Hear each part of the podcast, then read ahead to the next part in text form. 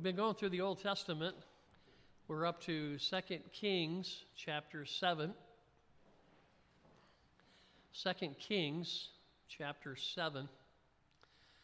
Last time we saw that the king of Israel was in a bad spot.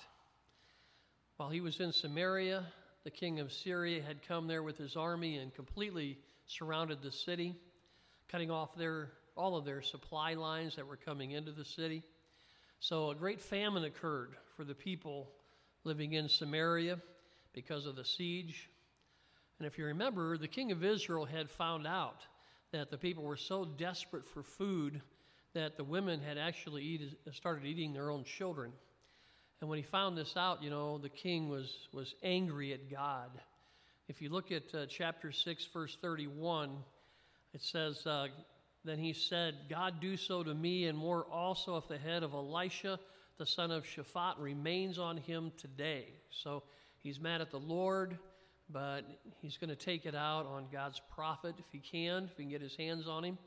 So uh, this is not him coming to the Lord for help, but he's just expressing great anger towards the Lord. And we've seen this principle consistently in Scripture that conflict reveals the character of a person. You know, when the king of Israel was faced with this crisis, his reaction, it revealed his attitude that was very bad towards the Lord. And it's interesting that the Lord lets us see this because the Lord's about to rescue his people, you know, in a very powerful way. And this clearly shows us that the people didn't deserve God's blessing.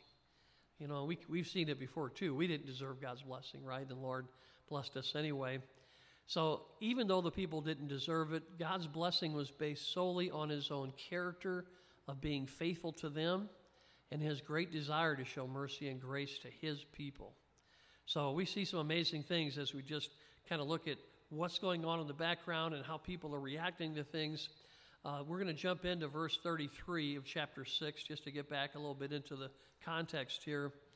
Uh, it says in verse 33 while he was still talking with them, this is Elisha, he was talking to uh, his, the people, the elders that he was gathered with. It says, There was the messenger coming down to him. And then the king said, and here's another statement the king had about his anger Surely this calamity is from the Lord. And why should I wait for the Lord any longer? So again, he's, he's just very angry with the Lord. And this lets us see, you know, that it wasn't a one time outburst of rage that this king had. He was consistently angry at the Lord. And astonishingly, the Lord's going to bless his people despite their bad attitude against him.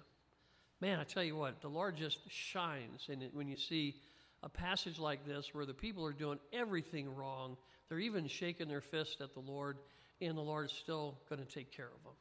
That's our loving, gracious Heavenly Father. Uh, chapter 7, verse 1. Then Elisha said, Hear the word of the Lord. So the king has just been complaining against the Lord, and Elisha says, I have a word for you from the Lord. Here's his word Thus says the Lord, Tomorrow about this time, a seah of fine flour, which there wasn't any of that anywhere to be found in the city, a seah of fine flour shall be sold for a shekel, and two seahs of barley for a shekel at the gate of Samaria. So the price of food is going to drop drastically, and that meant that the famine was going to be over because the food is going to be plentiful and it's the good stuff. It's the fine flour. We're back to the things they used to eat when they were when things were going good. So the food's going to be readily available. It's amazing word from the Lord. Okay? Verse 2 goes on. So an officer on whose hand the king leaned, says right hand man, he answered the man of God and he said, Look, if the Lord would make windows in heaven, could this thing be? And he said, Here's uh, the Elisha's response to him In fact, you shall see it with your eyes, but you shall not eat of it. So the right hand man to the king here, he showed that he had the same bad attitude against the Lord. And somebody even said, I think it was the horrible example the king set that this guy's just following that bad example.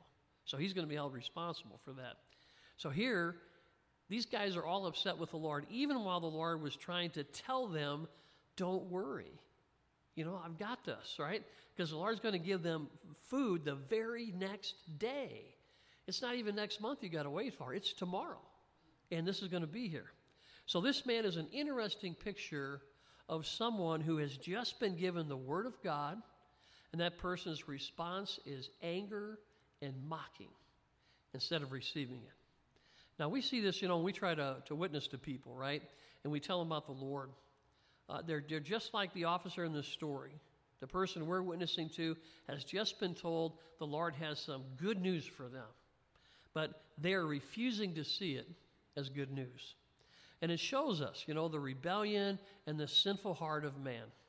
That even when you're given the very best news that you could hope to hear, you know, and it being through the very Spirit of God Himself speaking through someone to tell you that, you decide to reject it instead of receive it, and instead of falling down at the Lord's feet in submission and deep, you know, gratitude, you shake your fist in the face of God.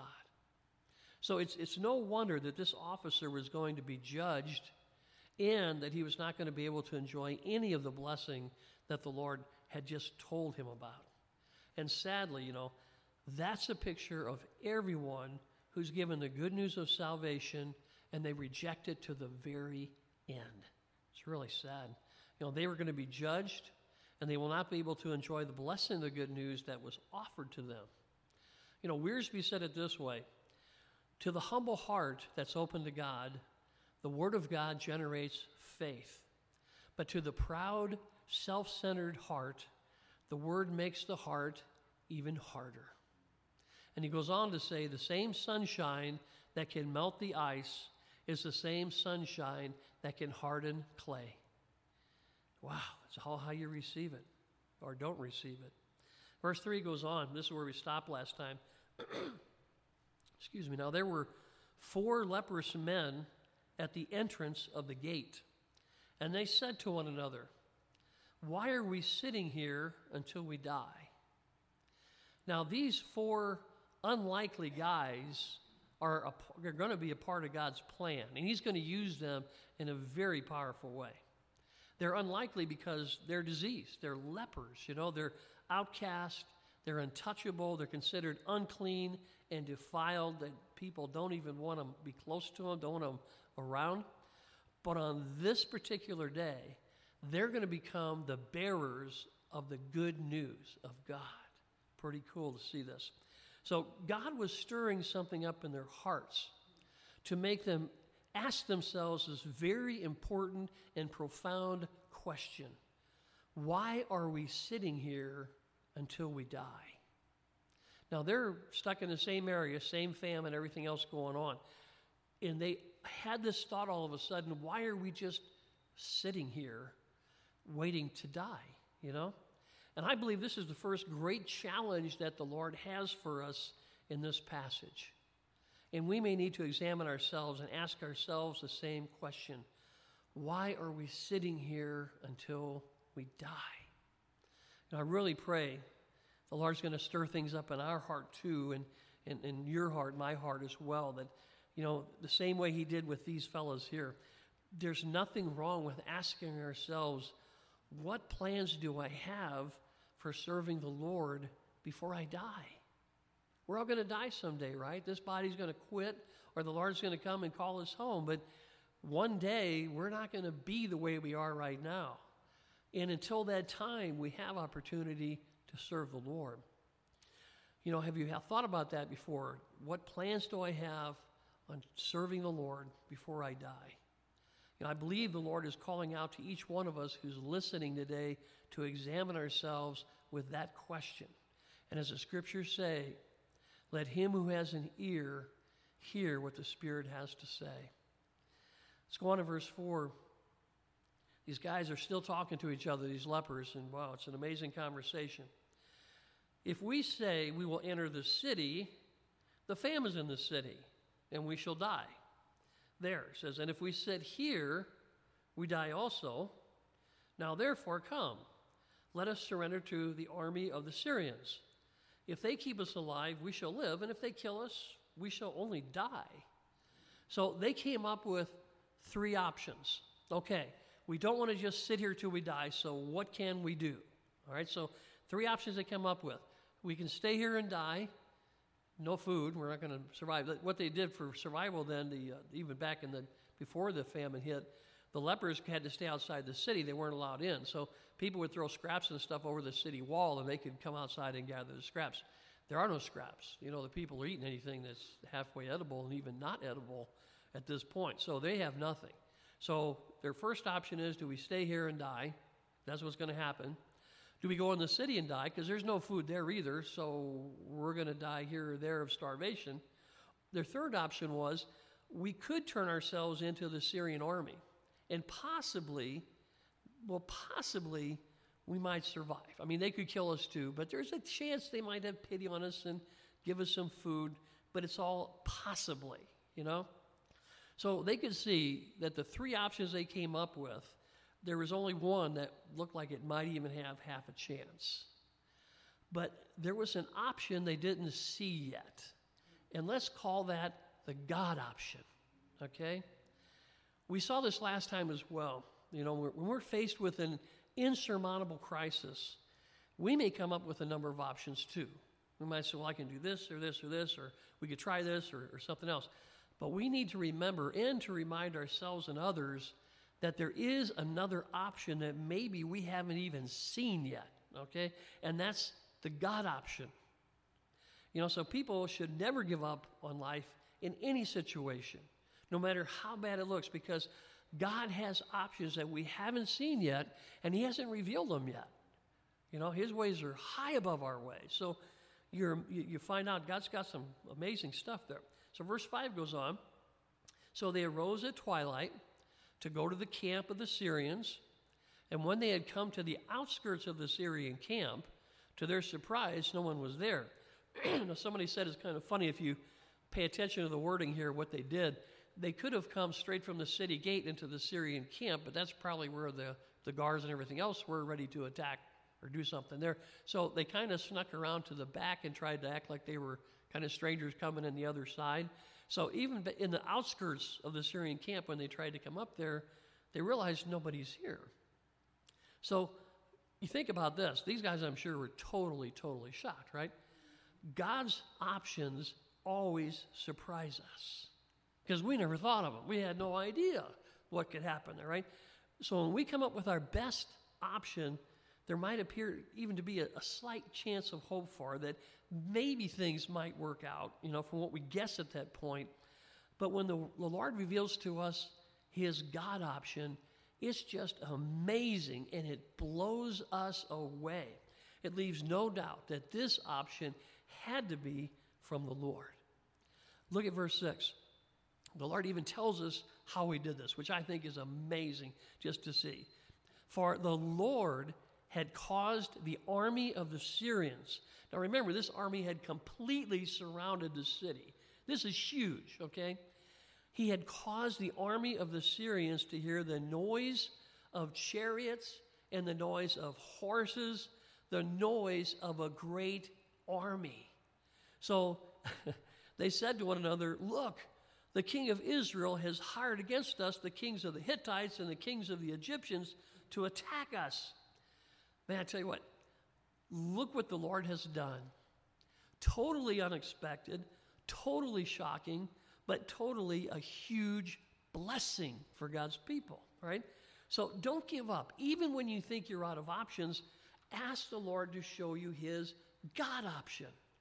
You know, I believe the Lord loves to do this too because we see it throughout the Bible. If you stop and think about it, think about Abraham, for instance. You know, he thought his only option as he's trying to do God's will, following it all along the way, he thinks his only option is to kill his only son, Isaac, right?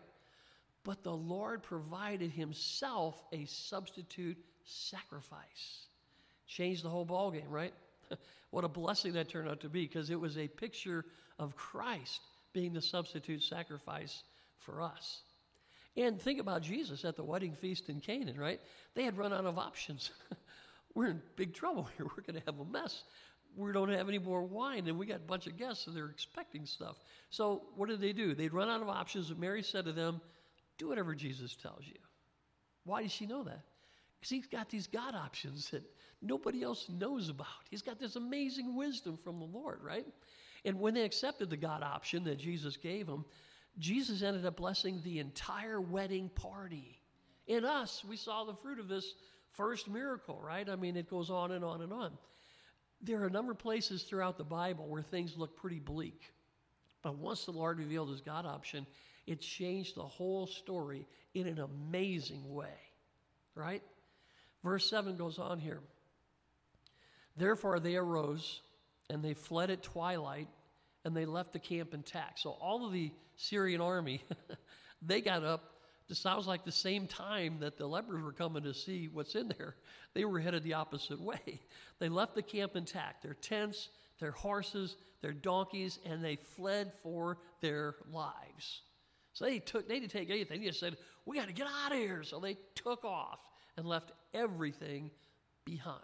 Isn't that interesting? Right? Now, you know, as a soldier, you're not supposed to leave your stuff behind, especially not your weapons, right? They're going to find they left those behind too down the road. So it's like, wow, these guys were scared, okay? Had they grabbed all their stuff when they left, this story would not have had a good ending. These guys would have still been starving inside, right? But look what the Lord had done. He'd filled them with enough fear that they left everything behind and they ran for their lives. The amazing plans of our God. You know, the people were thinking that things weren't going to get any better. And some even doubted that if God could do anything, what's God going to do? Open the windows of heaven? I mean, this how's this supposed to work, right? So there's a whole lot of doubt. But the Lord had a bigger blessing in store that they could even imagine. So never give up. You know, wait till you see God's option, and even then, you won't believe it. you won't believe what God can do. So verse 8 goes on. When these lepers came to the outskirts of the camp, they went into one tent, because there was nobody there. They went in, they ate, and they drank, and they carried from it silver and gold and clothing. These guys left everything behind, left their wallet, you know?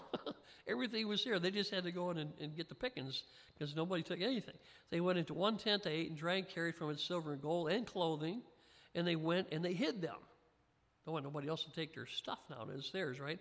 Then they came back and they entered another tent, and they carried uh, carried some from there also, and they went and they hid it. So this blessing just went on and on, you know? But when you're at the point of seeing the riches of your blessing, don't forget to stop and think about how you can share this blessing with others. God blesses us so we can bless others. And this is, this is God. This is the way He works. God comforts us too, right? So we can comfort others. It's, it's to pass through us. It's not to stop here with us, but He's going to bless us. He's going to take care of us, but He's doing that so we can do the same for other people, right? So it's not all about us. It's all about God working through us to bless others. And don't think that God can't use you either, you know? Even if you're a leper or an outcast, God can use you to powerfully touch somebody's life. And we see the evidence of that in this very story here. So, verse 9. So, these guys are going in there. It's, it's major Christmas time. They're all kinds of stuff. They're taking it and hiding it, and they're probably thinking, where else are we going to put this stuff? Verse 9. Then they said to one another, We are not doing right. This day is a day of good news, and we remain silent. If we wait until morning light, some punishment is going to come upon us. Now, therefore, come let us go and tell the king's household. So it dawned on them, you know, and they, they realized we've got good news here. We've got life saving good news. And that they weren't telling anybody else about it. So they said, What we are doing is wrong. Wow. So, this, I believe, is another great challenge for us from the Lord in this passage. And I hope it really sinks into our heart.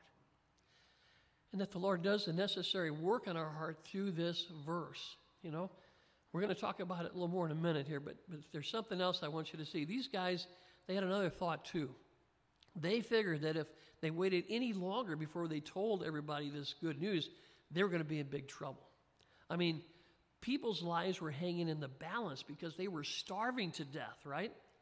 So people were dying while these guys were hanging on to the very news that could save their life.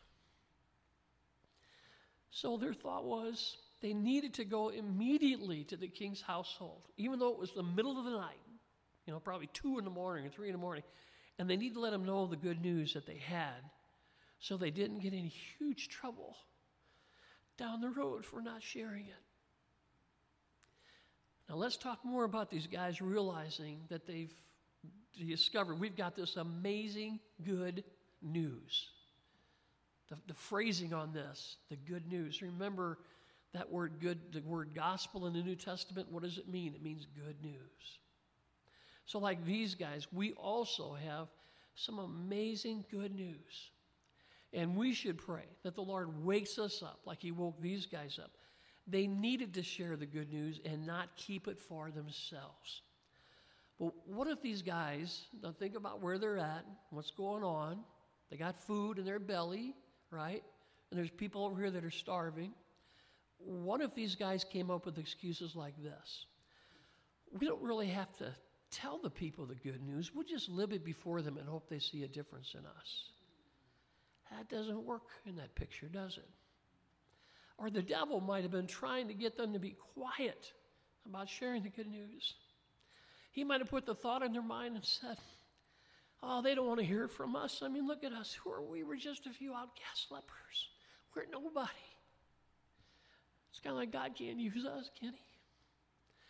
But that thinking is wrong. That thinking is from the enemy. These lepers are being elevated to, some, to be these powerful messengers of the Lord. You know, they're going to tell people that are starving for food, people that desperately need to hear their good news. And there are people all around us, too, that are starving for food, the food of truth. I mean, look how many lies are being fed into our culture and around the world, you know, and that happens on a daily basis. The devil is lying to people in this world. How long can they survive on a steady diet of lies? They desperately need the truth of the good news that we possess. And shame on us if we keep it to ourselves while others are starving, especially in our own city. And I believe we can learn a great lesson from these guys too. And although it's a great lesson, it's almost a secret. And here's the lesson before these guys shared the good news, they enjoyed the good news themselves. Somebody said it this way they, they feasted on the good news themselves before they shared the good news with others. Let me ask you a question Have you feasted on the good news that brought you the message of salvation? Have you feasted on that? And by that I mean, have you joyfully applied that good news to your life first? Or just taken in passing? You know what I mean? Have you, has it gone deeper than that? Have you accepted the fact, and it's a true fact, that Jesus died to pay for your sins and then he rose from the dead? And if you accept that fact to be true, and it is a true fact, then are you trusting in Jesus to save you? And by that I mean, if somebody came up to you and they said, When you die, are you going to heaven? Would you be able to say to them, Yes, I'm going to heaven when I die, not because of I'm good enough or anything I've done, but because Jesus paid for my sins completely and he saved me. I hope you believe that, and I hope that's your testimony, you know?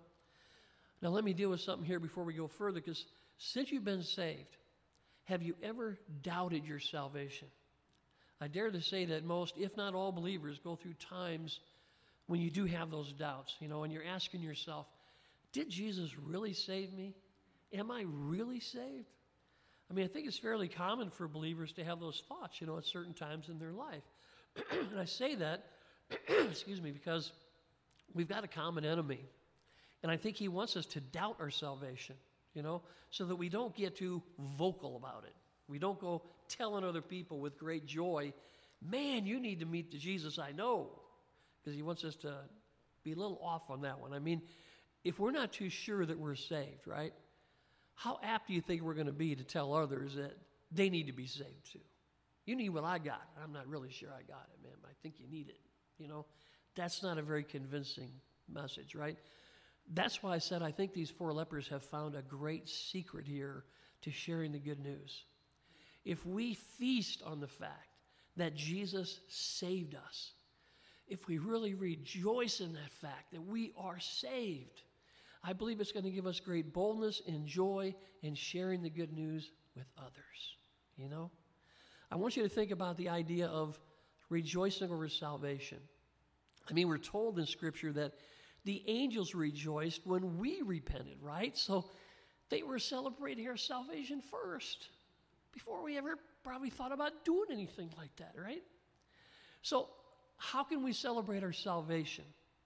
Well, I want to mention two possible ways that we can do that. And there's more, but this is just a couple ideas, okay? One is to have a private party, and another is to have a public party. so let's look at the idea of having a private party first. Maybe you're a quiet person, and you kind of, might be, maybe you're kind of low key, and you're not someone that really gets too excited over things normally. So maybe you could just have a private party to celebrate your salvation.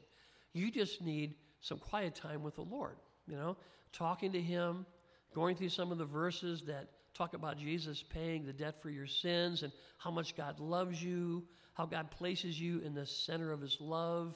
Let's just look at a few of those verses that you can meditate on. John chapter 3 is uh, one of the first ones that can come to mind there. John chapter 3. And these are verses that you're not just reading these, you're in quiet time with the Lord. You're talking to the Lord about His Word here and, just kind of bouncing it back to the Lord of what He's been saying to you right here in His Word. So, John chapter 3, verse 16 For God so loved the world that He gave His only begotten Son, that whoever believes in Him should not perish but have everlasting life. Lord, I thank you, you know, that you loved me that much, that you sent your Son Jesus allowing me to believe in him. And you told me if I believe in him and I've trusted in Christ, I'm not going to perish, but I have everlasting life. And it goes on in verse 17 For God did not send his Son into the world to condemn the world, but that the world through him might be saved. Father, I thank you that you didn't send Jesus to condemn me. You could have, but you didn't do that. Thank you, you sent Jesus to save me. Why he came. Look at uh, John chapter 5. I'm sorry, guys. Stuff really gets to me. John chapter 5, verse 24. John chapter 5, verse 24. Most assuredly I say to you, he who hears my word and believes in him who sent me has everlasting life. You already possess it.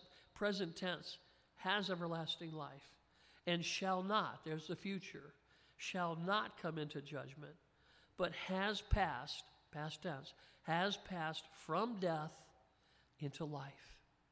And again, verses right there you can talk to the Lord about.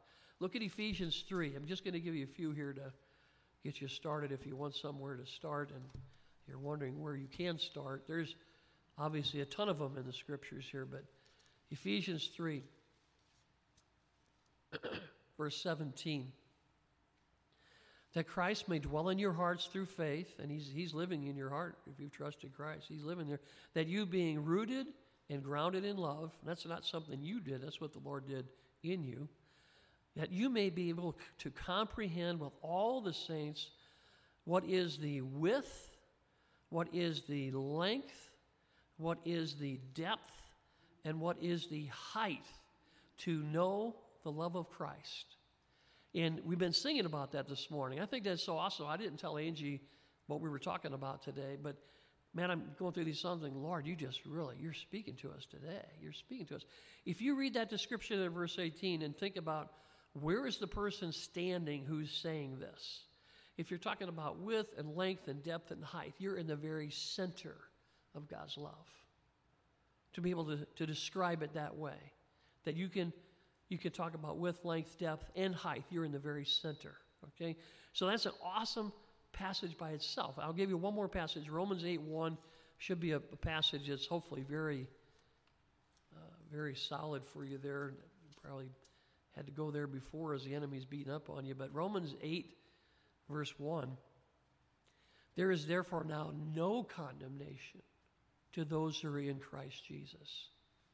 There is no condemnation. But I know I just sinned this morning. There is no condemnation. I'm afraid I'm going to sin tomorrow.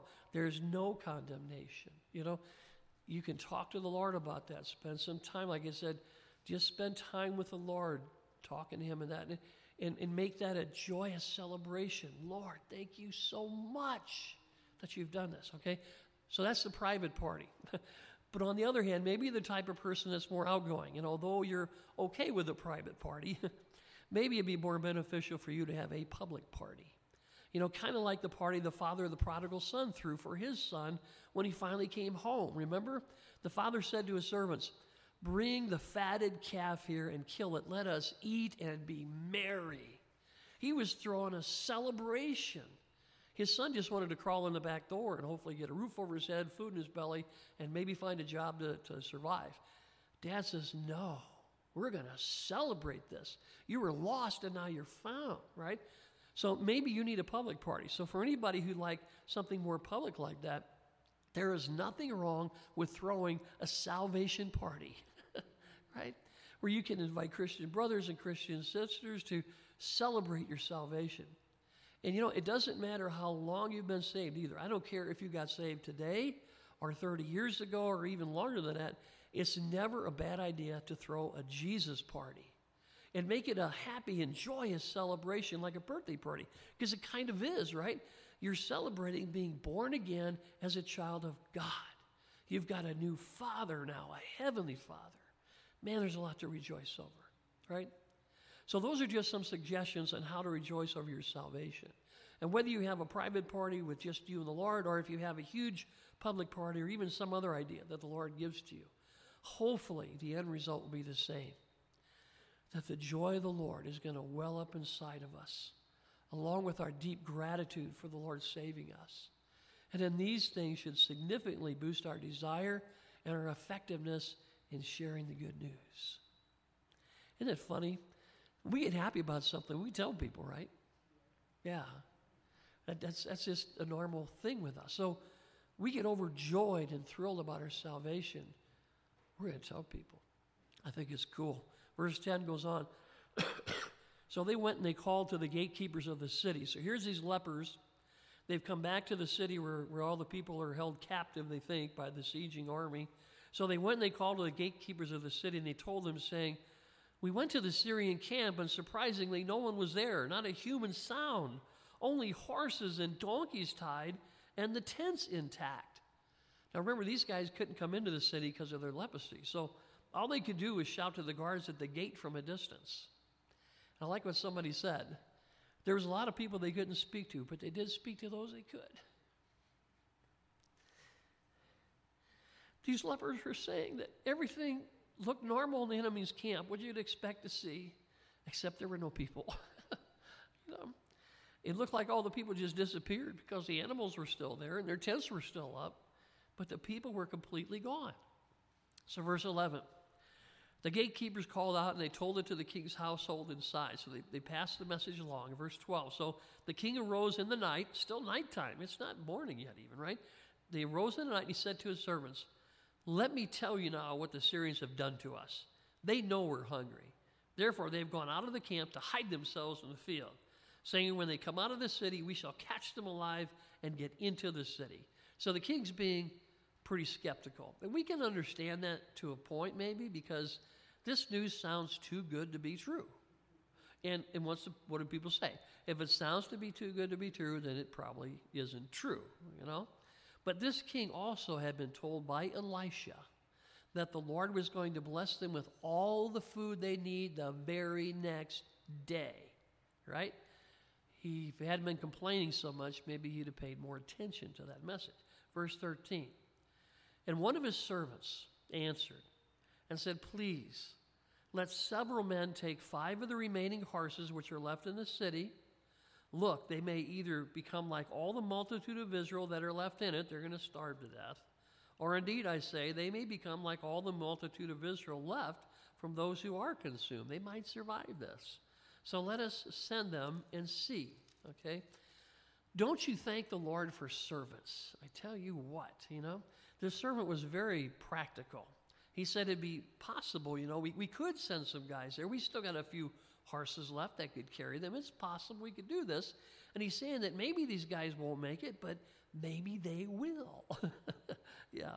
So they were explaining that it's, it's worth the risk, you know, to, to seek this out and find out what's going on. I think these servants must have paid more attention when Elisha gave the king that message from the Lord about God providing the very next day. And I think they were hoping that this was the answer they were all waiting for. You know? Can you imagine? There are people out there right now that are saying in their heart, Oh God, if you're real, please let me know. They're starving for the truth. And if we're sensitive to the Holy Spirit's leading, we may be the one that God will use to bring the good news to that hurting person, that starving person. Verse 14. So Jehu, the son of Jehoshaphat, the son of Nimshi, oh, I'm sorry, I jumped the whole chapter. That'll really blow our mind. Mercy sakes. The Lord is amazing. That's a little too wild. Verse 14. Therefore, they took two chariots with horses. Even a lot of them take a couple chariots. The king sent them in the direction of the Syrian army, saying, Go and see. So, thankfully, for the, the sake of the people, the king was convinced to at least go check out this story. And thankfully, he did, because there were people and families who desperately needed this food. And you know, there's nothing wrong with us telling people to check out God's news about Je- the good news about Jesus Christ. Once you've explained God's love to them, you know, by sending his son to die for them, and you can tell them, go ahead and ask the Lord to come into your heart and your life, you know. And you can tell them if they're sincere, the Lord is going to reveal himself to you. So it's okay to encourage people to tell them to go check it out for themselves. Nothing wrong with that at all. Verse 15 they went after them to the Jordan, and indeed all the road was full of garments, and notice, and weapons. These guys were so scared they dropped their weapons. You don't do that as an army, right? That's unforgivable. You don't do that. So they dropped their, their garments and their weapons, which the Assyrians had thrown away in their haste. So the messenger, messengers returned and told the king. I'd have loved to heard that conversation. Well, king, if they are hiding out, they're hiding out without their weapons. So I think we got a good chance here, you know? kind of funny. yeah, so this is some very good evidence that the Syrians were not hiding in an attempt to ambush them because they left their weapons behind. And can you imagine how scared these guys had to be to leave everything? I'm not even going to carry this sword, man. That thing's going to hold me down. I got to get rid of that thing. Yeah, verse 16. Then the people went out and they plundered the tents of the Syrians. So they ran out of the city. So a seah of fine flour was sold for a shekel, and two seahs of barley for a shekel, according to the word of the Lord. And when these people took off, man, it must have looked like they were off to the races. I'm sure these people wasted no time in getting to where all the food was, and everything happened exactly as the Lord said it would. That's our God. He always keeps his promises, always. Okay? Verse 17. Now the king had appointed the officer on whose hand he leaned, that's his right hand man who spotted off there, to have charge of the gate. But the people trampled him in the gate, and he died, just as the man of God had said, who spoke when the king, king came down to him. So the king probably thought it'd be good for this right hand man, you know, to be at the gate, to organize the people, and make sure that everything was done orderly and all this. But you don't want to get between starving people and a food source that they just found out about. And isn't it amazing that this guy really did get to see the miraculous provision, but he died before he ever got to taste any of it and enjoy it? Wow. Verse 18 So it happened, just as the man of God had spoken to the king, saying, Two seahs of barley for a shekel and a seah of flour for a shekel shall be sold tomorrow about this time in the gate of Samaria. It happened just as Elisha had told them. And, and you, you would think that with Elisha's track record, that the king and the people should have believed him right away. But man, we are slow and hard to believe. Amen. Verse 19 Then that officer had answered the man of God and said, Now look, if the Lord would make windows in heaven, could such a thing be? Can God really do this? There's no God that big, is basically what he's saying. And he had said, In fact, you shall see it with your eyes, but you shall not eat of it. So, uh, since you think about this, since they were completely surrounded by the enemy, When Elisha gave his prophecy that the Lord's going to bring food here, it's going to be all over the place next day, that officer must have figured, okay, in my head, how can that happen? We're completely surrounded, so there's no food coming from the outside. So I guess God's going to have to open a window in heaven and drop it from above. That was his little brain trying to figure out how this is going to work. But surprisingly, God went even beyond what that guy's little imagination came up with. The Lord brought the food in by sending some outcast lepers with the good news. Who would have ever figured that one out? That's God. He's got plans that we could never figure out, right? Verse 20. And so it happened to him. For the people trampled him in the gate, and he died. And he died with an empty belly. He didn't get to even taste the food. So this ends with a very stern warning for anyone who wants to mock God's promises. Wow, is this a powerful passage or what? You know? God takes us as his people and he says, Look, I know you guys mess up. I'm going to bless you anyway. You're my people. I'm going to take care of you. I'm not encouraging you to mess up, but I'm just telling you, I'm always there for you. And when we run out of options, until we get the God option, we don't even know what can happen. We've got to go to the Lord. But the warning goes out to those people who might even hear a story like this and say, ah, that couldn't really happen. That's just a story. That couldn't happen. You better read this last verse again. So it happened to him, for the people trampled him in the gate, and he died. Wow. How stubborn can mankind be? We don't want to hear the good news. We don't want to accept the good news. That's how messed up we are since the garden. Since Adam and Eve decided to make a wrong, wrong turn. Yeah. So, guys, we're going we're to pray at this point, but wow, what a passage. Hope you can spend some time uh, doing plan your private party with the Lord or your public party, whatever. Go ahead and do it. Let's pray. Father, I thank you for your word today. I pray it spoke to our hearts, and I pray you challenge us, Lord. Please don't let us waste our life. We need to serve you, Lord. Please stir our hearts. Don't let us rest until we say, Yes, Lord, I will serve you. Whatever you call me to do, I will do that. And Father, I pray you just continue to challenge us that we have this good news that saves lives forever. Lord, stir us up. Get us all excited about our salvation so it just comes oozing out our pores, and anybody around us says, What's with you? And we're able to say, It's, oh, it's all about Jesus. He saved me. Father, thank you for the work you're doing. This is your word. These are your people. We belong to you. I pray, Lord, you continue to work in our hearts. Help us to always be open to you. And stop the enemy from trying to put any junkful thinking in our minds, any doubts, any distractions. Please stop him cold in his tracks. Help us to hold on to you. We give you all the praise in Jesus' name. Amen.